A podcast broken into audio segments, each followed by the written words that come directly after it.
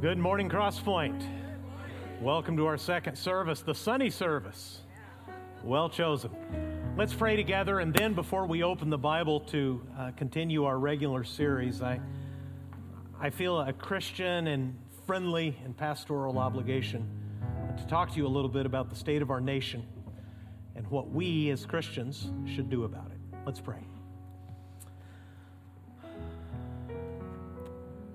Father, thank you for so many blessings. This, this wonderful sunlight is just one of the gifts that you've given to the world you made and you love. Thank you that we can gather.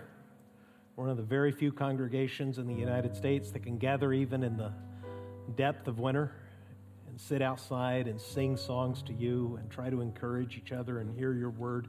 Make us wise and loving and humble. Shape us, Lord, we pray, not in the image of our culture. Help us, Jesus, hear your voice above all the others, all the static, all the noise, all the lies. Help us hear you and follow you. In Christ's name I pray. Amen. I'm a pastor, not a pundit. If you've attended church here for even six months, you've probably noticed my commitment, as I understand it, is to teach you the Word of God, not provide a running commentary on the world's events. For one thing, we would never be done. The world is endlessly difficult, it's filled with violence, filled with disappointment, filled with sorrow. Today, though, I'm going to make an exception because of what happened in our country earlier this week.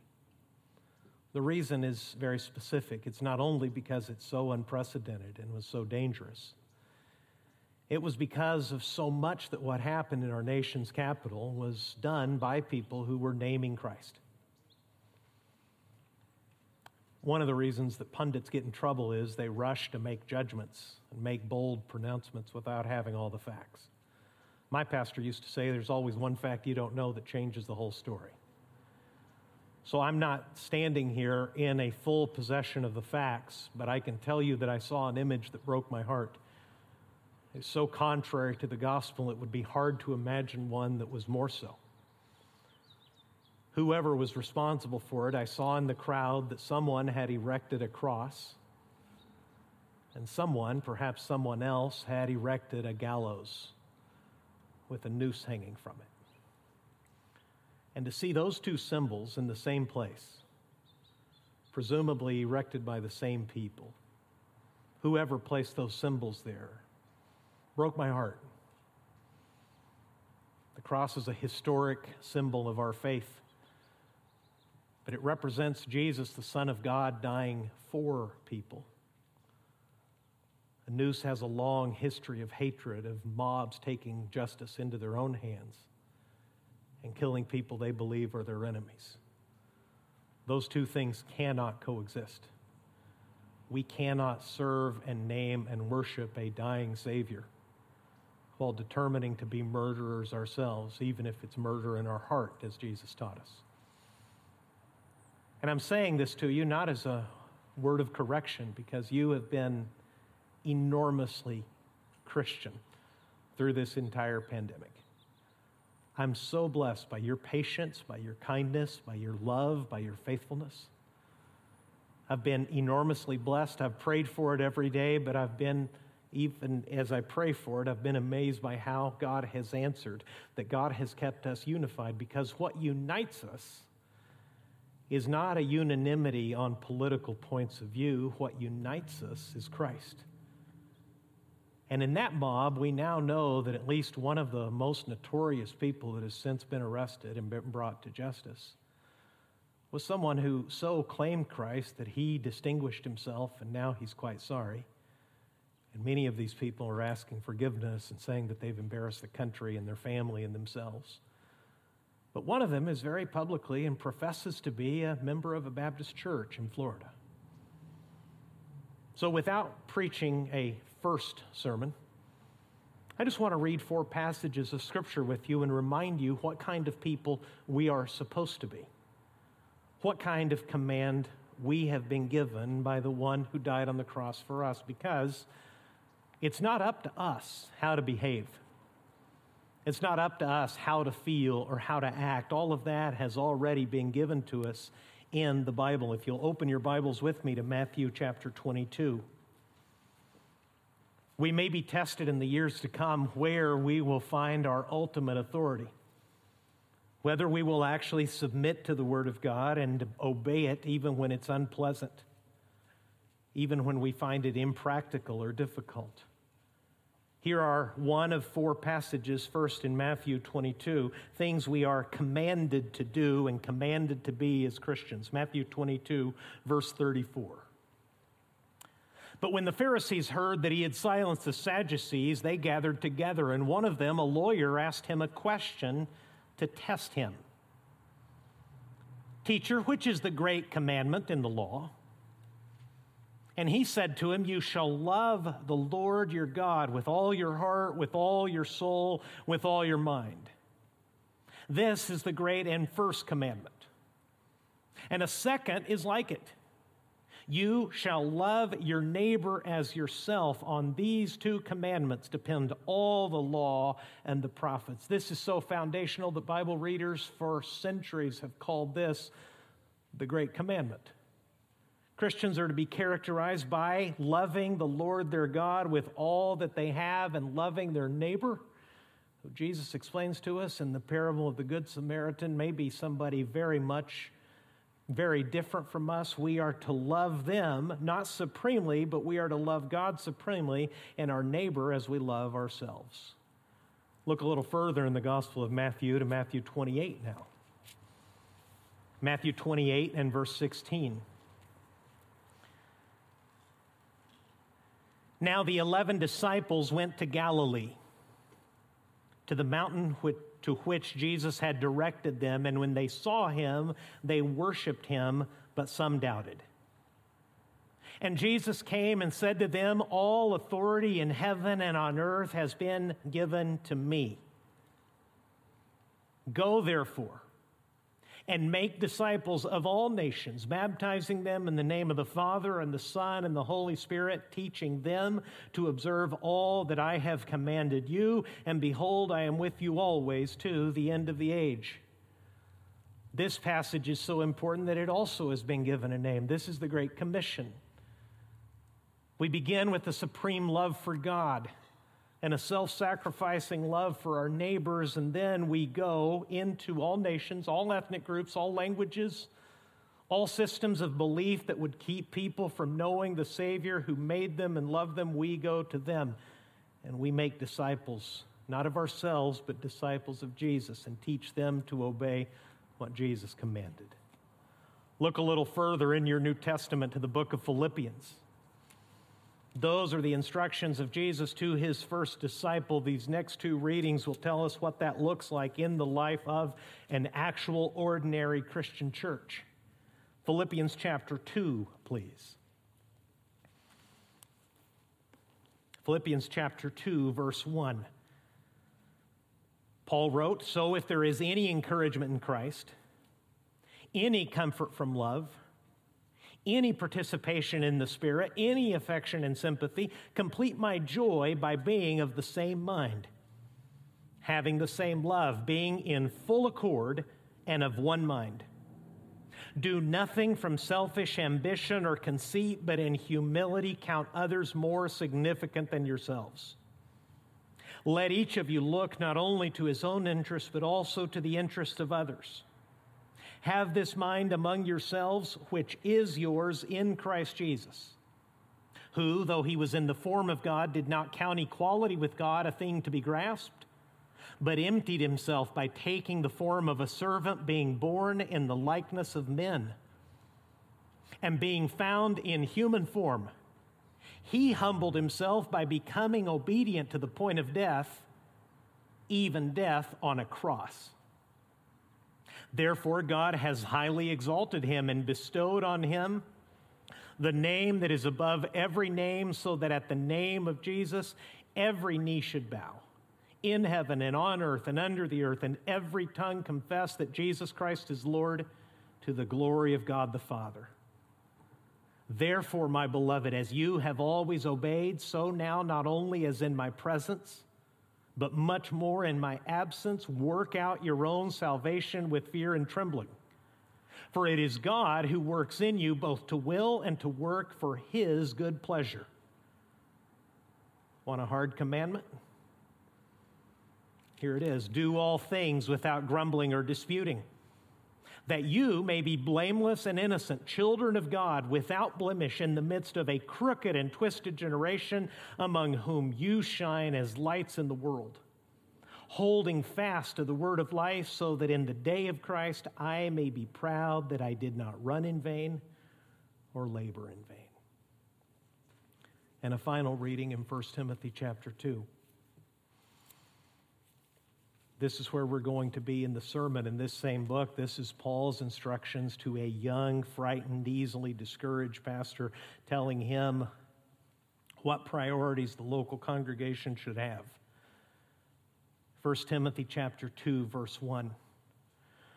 First of all, then, I urge that supplications, prayers, intercessions, and thanksgivings be made for all people, for kings, and all who are in high positions, that we may lead a peaceful and quiet life, godly and dignified in every way. This is good, and it is pleasing in the sight of God our Savior who desires all people to be saved and to come to the knowledge of the truth. For there is one God and there is one mediator between God and men, the man Christ Jesus, who gave himself as a ransom for all, which is the testimony given at the proper time. So, how do disciples act? We act first with a supreme love for God. We love Him with all that we have, all of our heart, soul, mind, and strength. All that we have loves Him first. Because we love Him so much, we generously and courageously and humbly extend that love toward others, toward our neighbors, different as they may be, hateful as they may be. We love them because He first loved us, and we love Him more than anyone.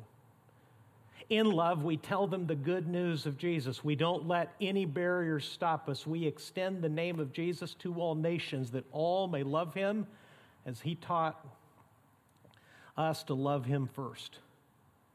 As we do that, we humbly submit ourselves to Christ because he humbled himself by taking an actual human body and dying in a really violent way on an actual Roman cross so that we could be saved from our sins because he is so humble, we determine among ourselves to also be humble and to make him the center and make him the cause of our unity. We resolve to do things without grumbling and disputing so that in a world that is increasingly dark, we may shine his light, not our own.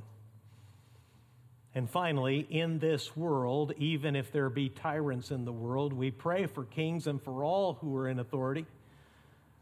We don't pray against them, we pray for them so that God may work in their hearts and in our lives and in our society in such a way that we can live a life filled with peace, so that we can be quiet, so that we can be godly, so that we can be dignified and continue extending to the world the message of the Son of God interceding for sinners like we once were bring us into the family of God and save us. This is who Christians are. This is what Christians have always done. At the end of his epistle, John warns the Christians reading for the first epistle of John to guard themselves against idolatry.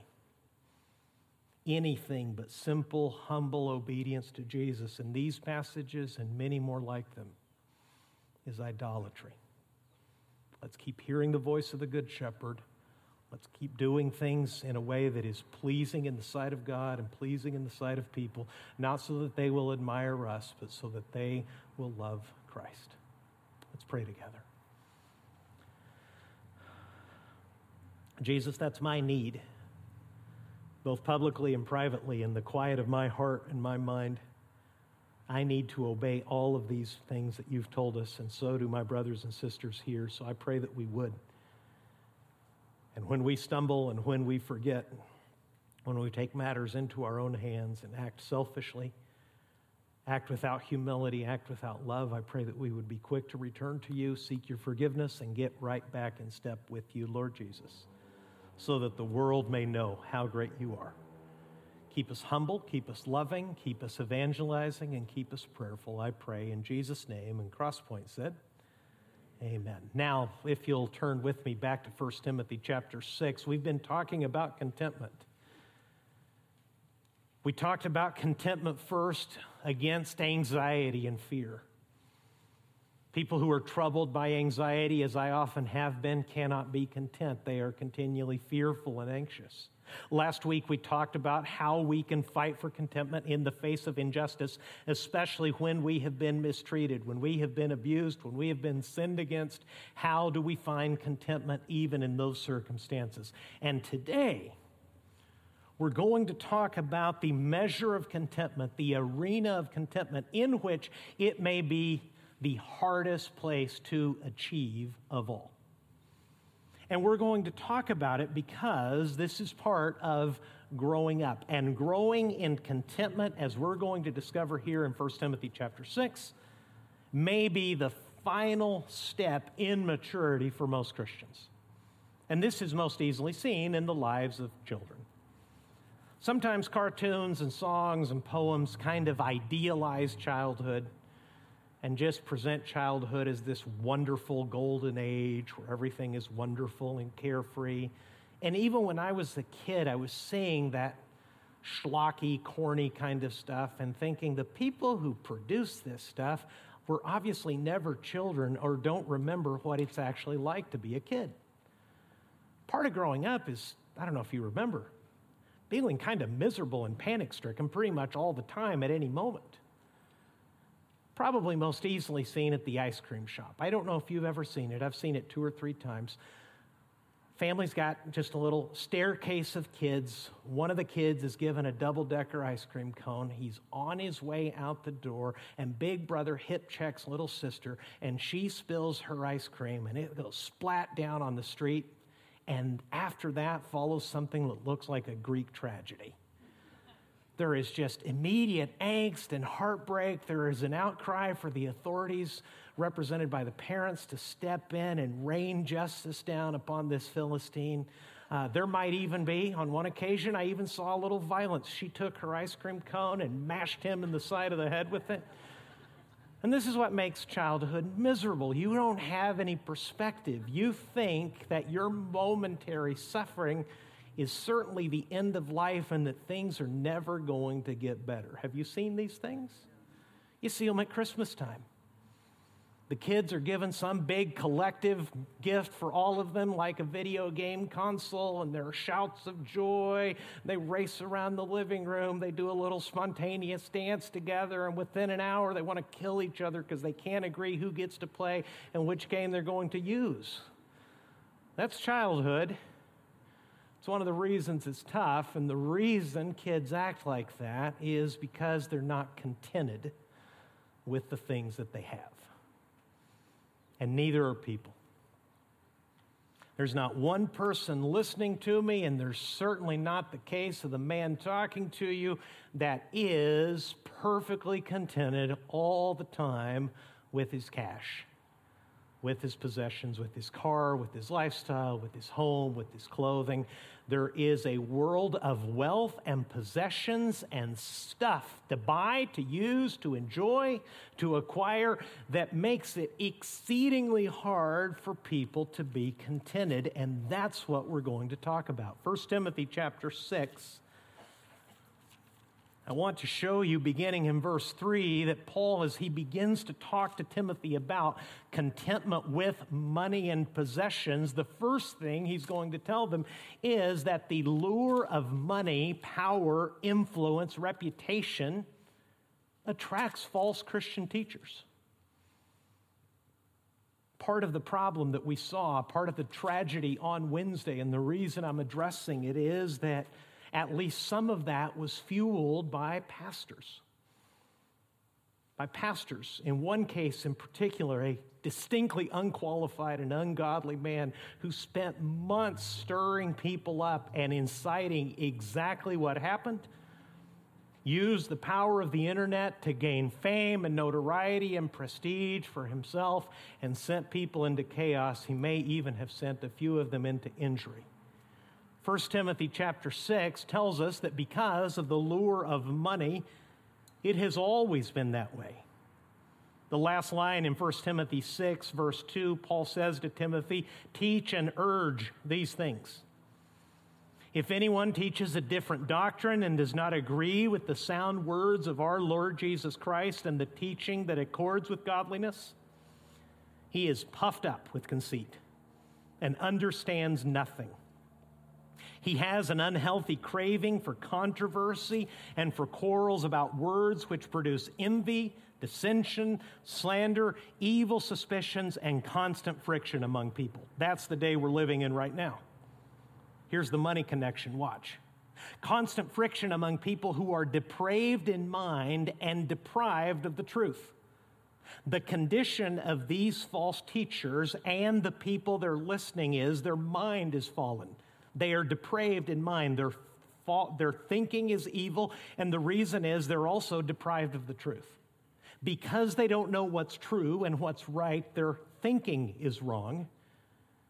And here's the money connection these people, depraved in mind, deprived of truth, Paul says they are imagining that godliness is a means of gain.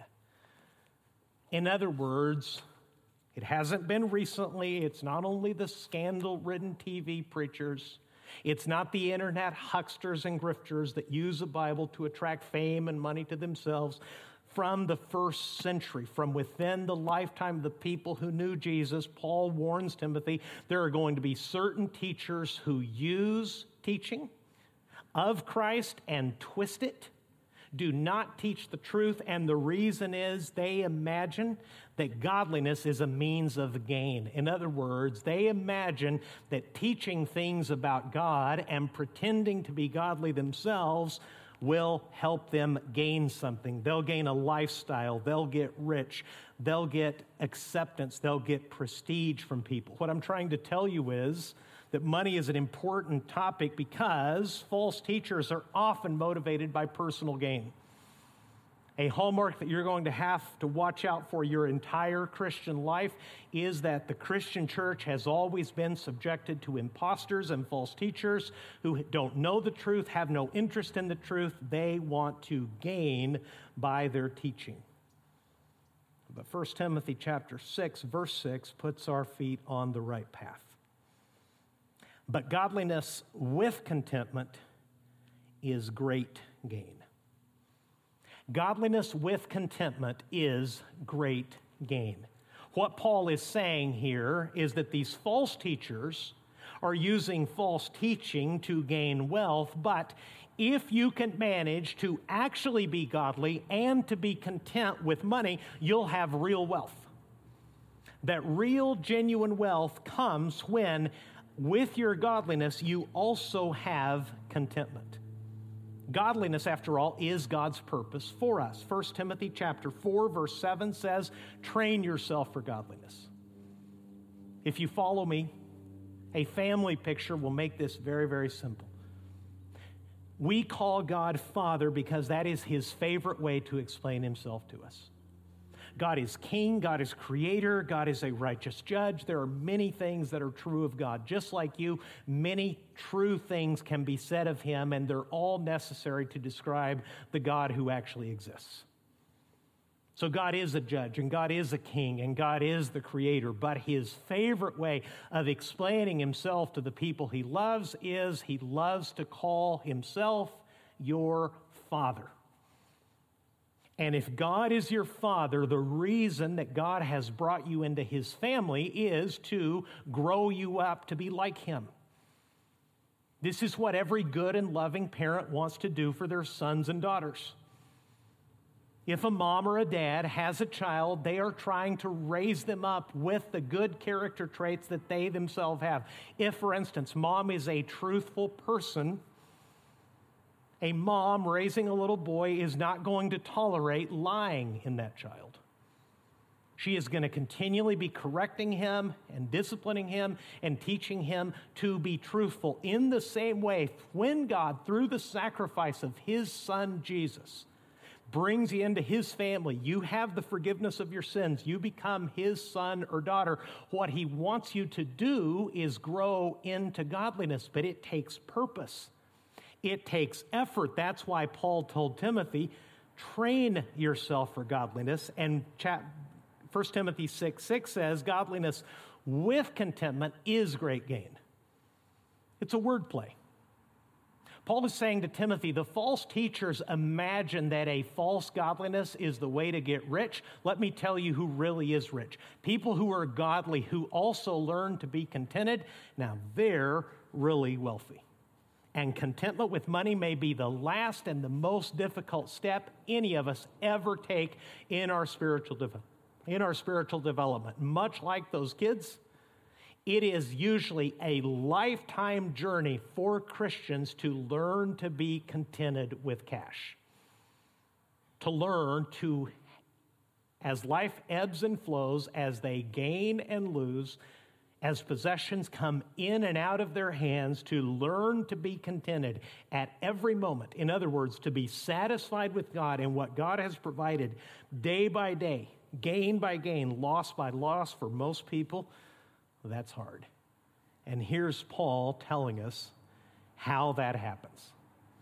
In the next three verses, in 1 Timothy 6, verses 7, 8, and 9, Paul is going to give Timothy some positive direction. He's going to remind him why Timothy needs to grow contented and he needs to teach the people in his church to be contented.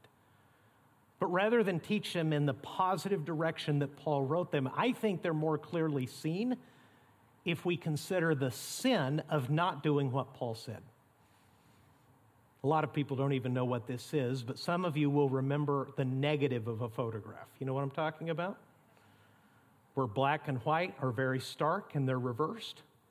I think looking at what Paul says next as the common sins that haunt my life, that stalk my relationship with Jesus and yours, when we read what Paul says and we see what it costs not to do it, when we see the way that it is generally disobeyed, disobeyed we're going to see three sins that kill contentment. Here's the first 1 Timothy 6, verse 7. For we brought nothing into the world, and we cannot take anything out of the world. That is so true. That is so wise. That is so well known that there's even a saying in the United States that paraphrases this verse. What do we say? Can't take it with you.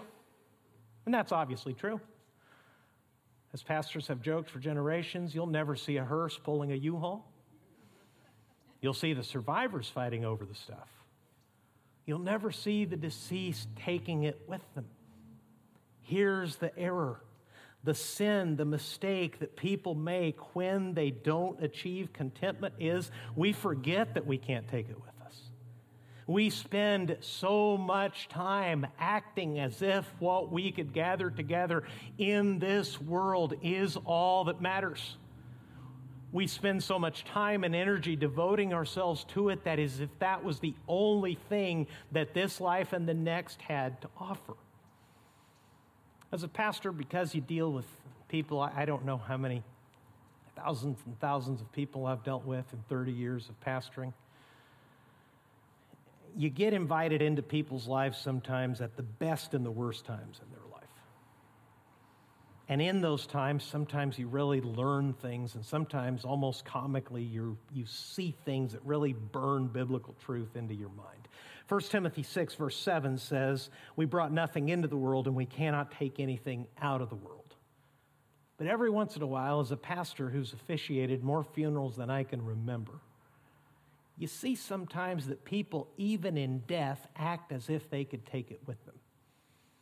Because one thing about funerals, people use possessions and symbols to pay tribute to their loved ones. And sometimes the people who are deceased, they choose a few symbols to communicate what they love to the world.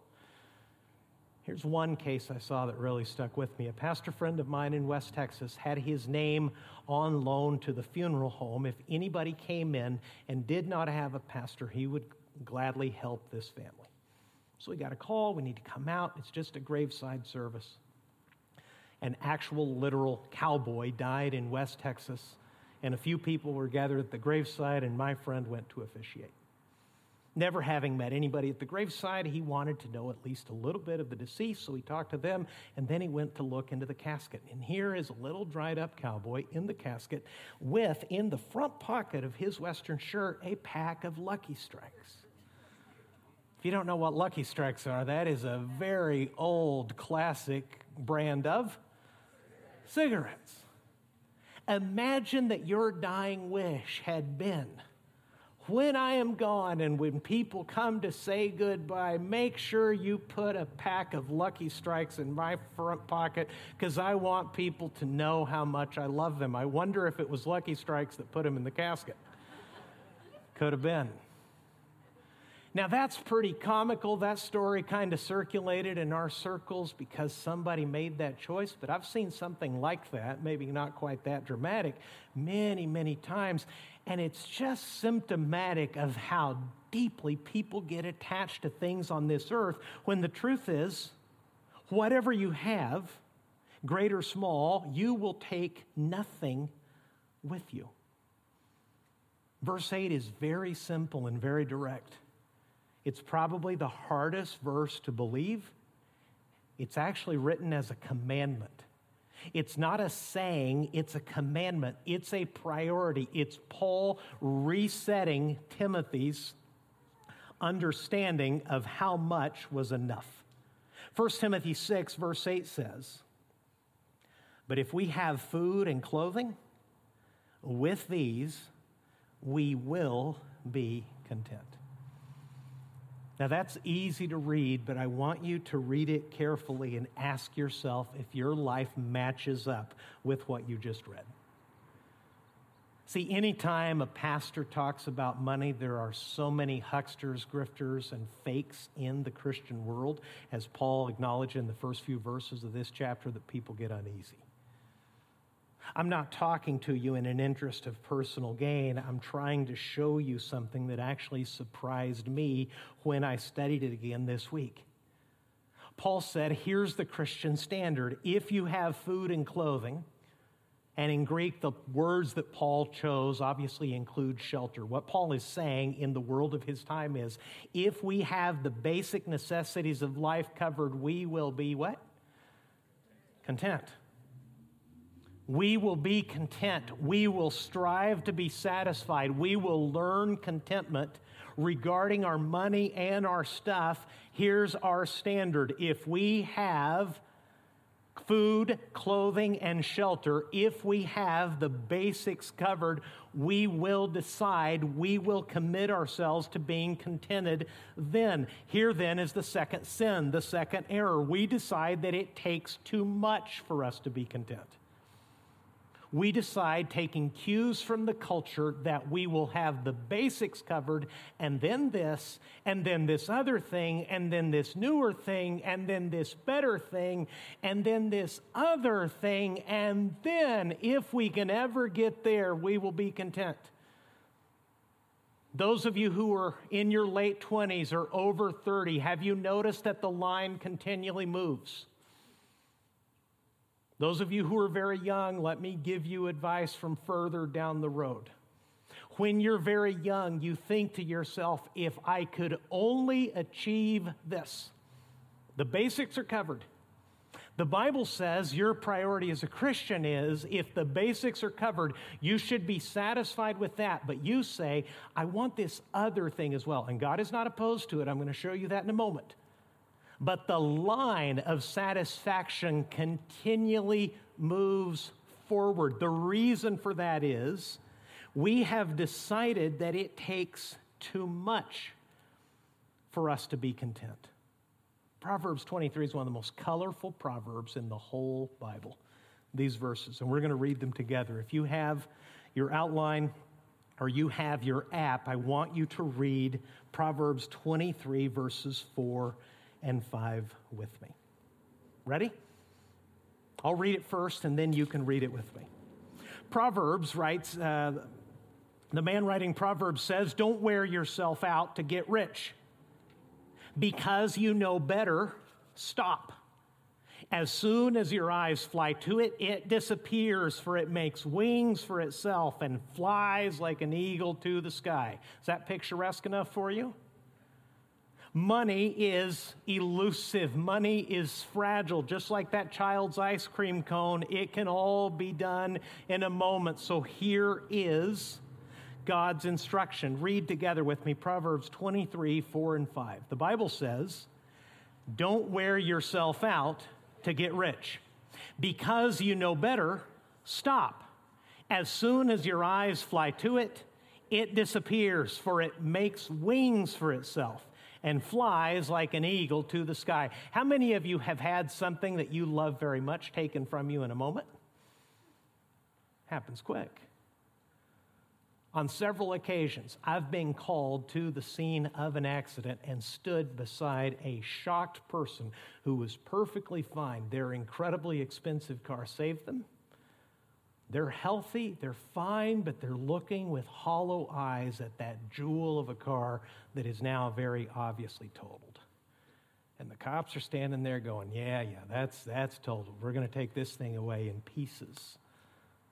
That is the nature of all earthly possessions. So the counsel is don't wear yourself out to get rich. Don't decide that it takes more than the basics for you to be contented with God and contented with what He has provided. Now look in verse 9. But those who desire to be rich fall into temptation. I want you to see that and just sit with that for a second. Paul says that the desire to get rich alone God is not opposed to money, as we're going to read here. God Himself is abundantly and perfectly wealthy. It is not money itself, it is things about money that usually happen with money that are so dangerous. Those who desire to be rich fall into temptation, into a snare into many senseless and harmful desires that plunge people into ruin and destruction. Are you seeing how heavy this verse is? The desire for money is a temptation, it's a snare. It plunges people into senseless and harmful desires. It leads them to ruin and to destruction. For the love of money is a root of all kinds of evils. That verse is usually misquoted. People say that money is the root of all evil, and it's not true. God Himself is wealthy. God has all the wealth in the universe. He shares part of what He has with anyone He pleases. And God Himself isn't evil. God can enjoy all of the wealth of the world that He made with no problem whatsoever. According to verse 10, study the Bible with me. What is the problem with money? Where does all kind of evil come from? It's not money, it's the love of money. What's the problem? Money's very, very lovable. I don't know if you've noticed. Money is the most endearing, beautiful, and attractive thing to most people in the world. The love of money is a root of all kinds of evils. Listen, this is going to talk about heresy and apostasy and leaving the faith, leaving Jesus. It is through this craving that some have wandered away from the faith and pierced themselves with many pangs. What's the error here? We think we can love money and get away with it. And, Christian, you can't. Listen to me. Our contemporary world, especially in coastal Orange County, where we've developed a lifestyle that has so much more than the basics that most homes that have several adults in them have a car per adult. That's just standard. This church, like every church in the United States, needs parking in much greater abundance than almost any church anywhere else in the world because, like every American church, we have families of four coming in four different cars. Dad comes early to play in the band. Mom comes early to teach in Sunday school. The kids wander in 20 minutes late, each in their own car. That's extraordinary. That's amazing in the history of the world.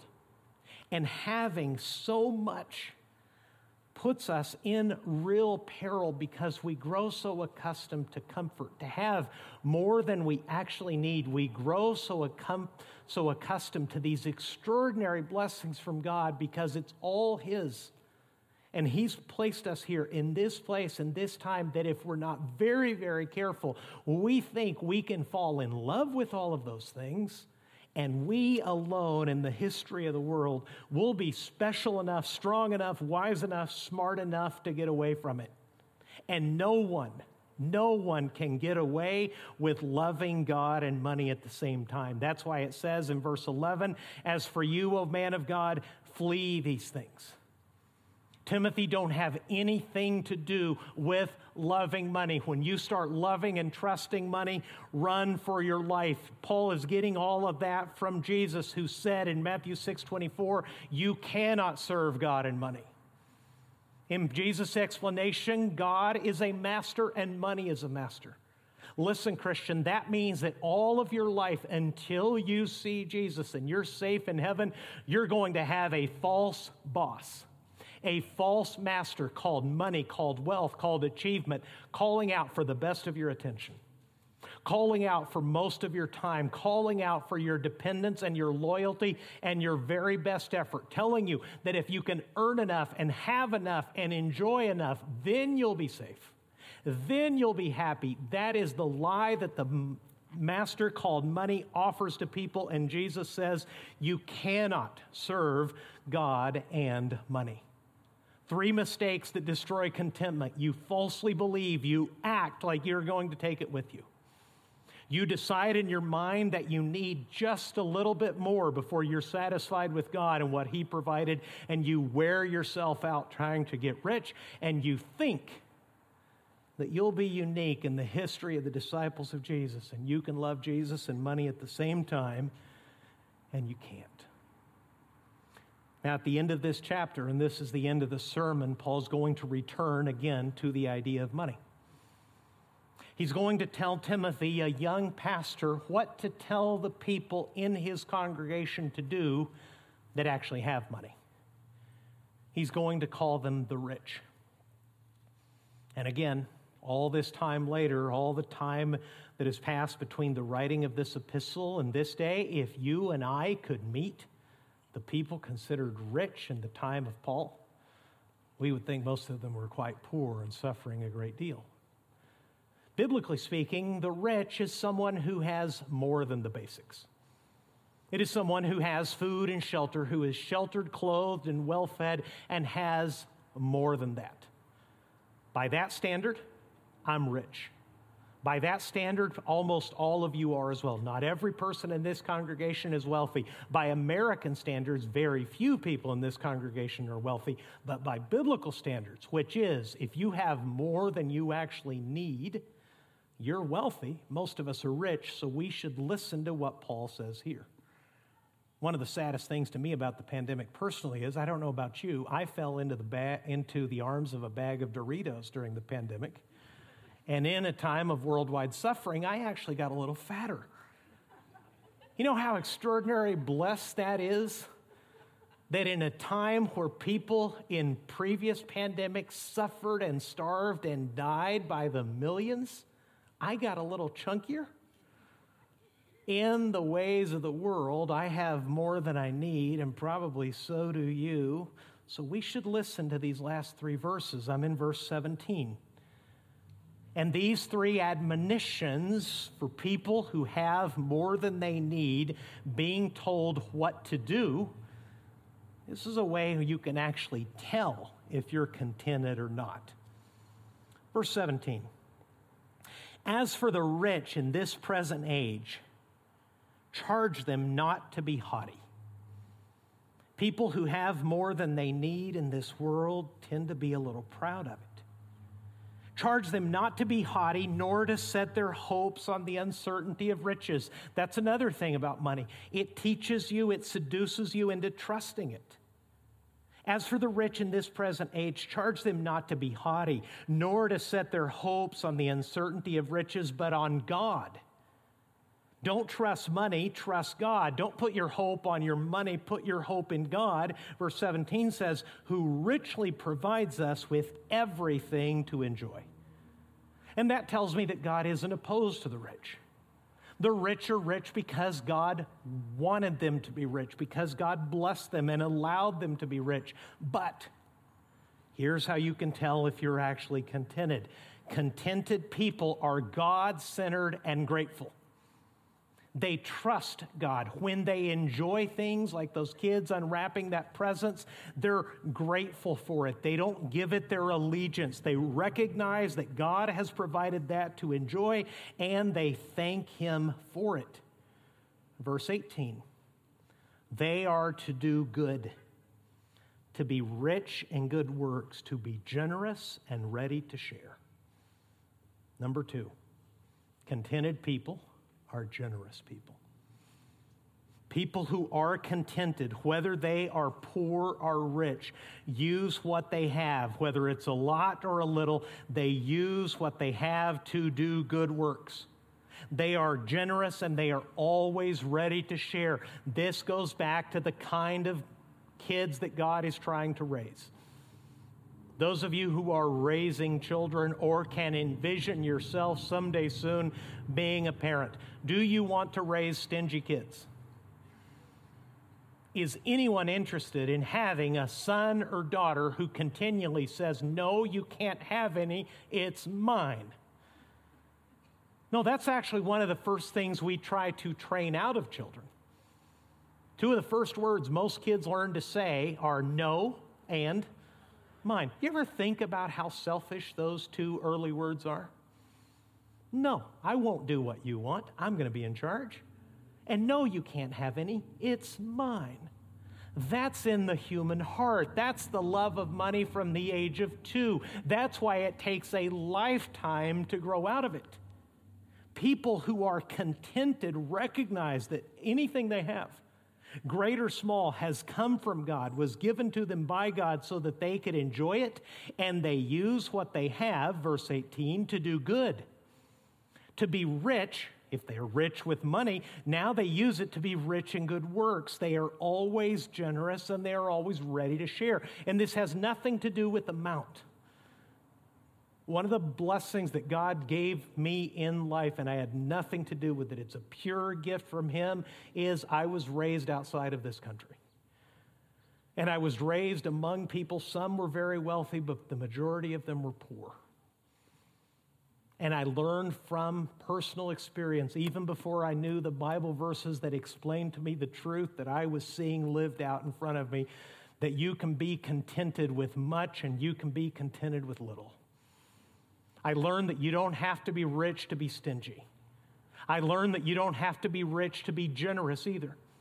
I've seen in some of the hard places in Mexico, and particularly in Cuba, I have seen people living on the very edge of barely having enough for themselves be enormously generous and the offering they gave in that Sunday in their little church, that little bit of money would be meaningless to you and me.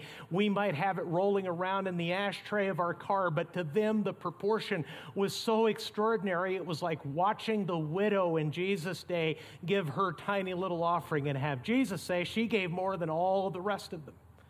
It's a matter not of amount, it's a matter of proportion. It's a matter of deciding where your treasure is going to be and whether you're going to be contented enough to give some of it away.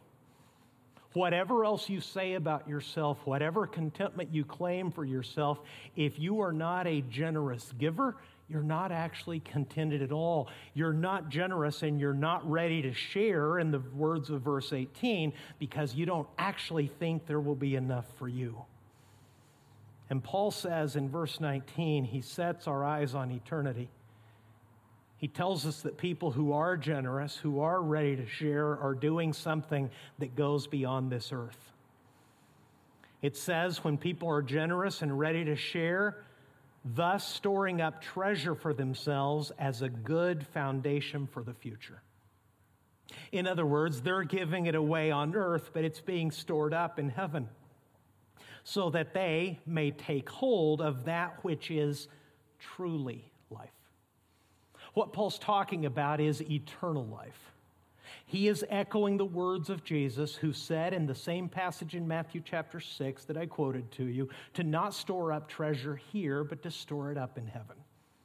Paul is saying that when people who have more than enough for themselves are quick to give it away, to place it in the service of others, to give it away for the extension of the gospel, to start churches like the one Timothy was pastoring, that goes beyond them.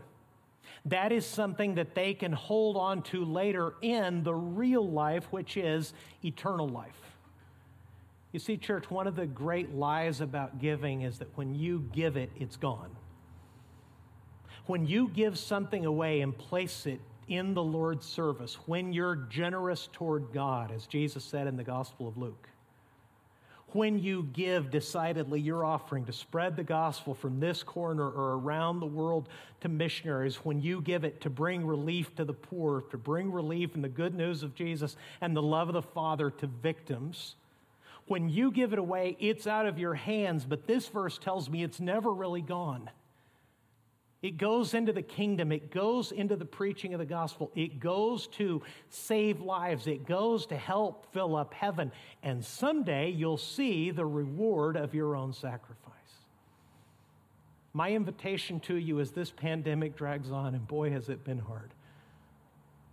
My family, personally, we have absolutely no complaints. We have every reason we've ever had and more to be grateful. But I know from talking to so many of you week by week, I know how hard this has been. My prayer for you is that you will fight for your contentment.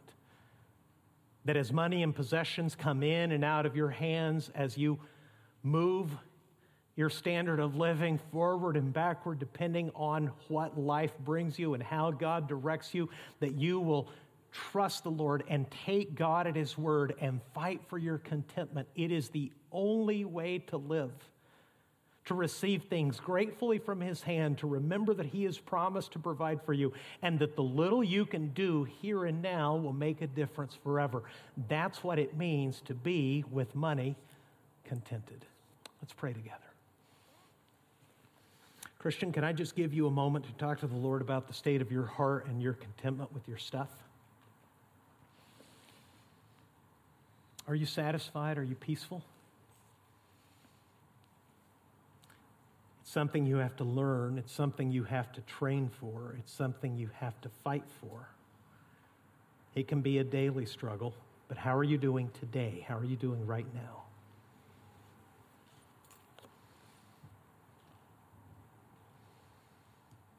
Father, teach us to be contented.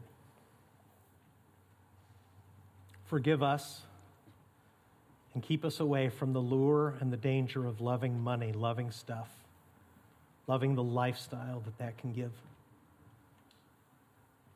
Lord, as you increase our lifestyle, help us also increase the standard of our generosity. Teach us to be contented with what you provide day by day and make us generous. Make us rich in good works with the possessions you've given us that enrich us on earth. Help us to be rich in good works so that you may be pleased, so that we may be like you. Teach us, Lord, to be godly. Teach us to be content. We pray in Jesus' name. And Crosspoint said, Amen. Amen.